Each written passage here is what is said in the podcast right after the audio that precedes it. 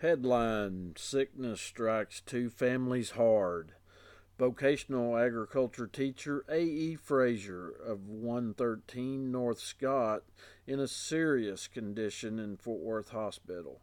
He has taught here for 16 years. The seriousness of his condition is reflected by a suggestion from his physician that a substitute teacher be called to take his place.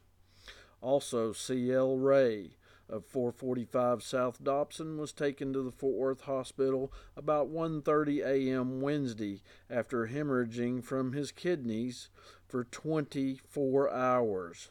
No report on his condition was available at 2 p.m. on Wednesday.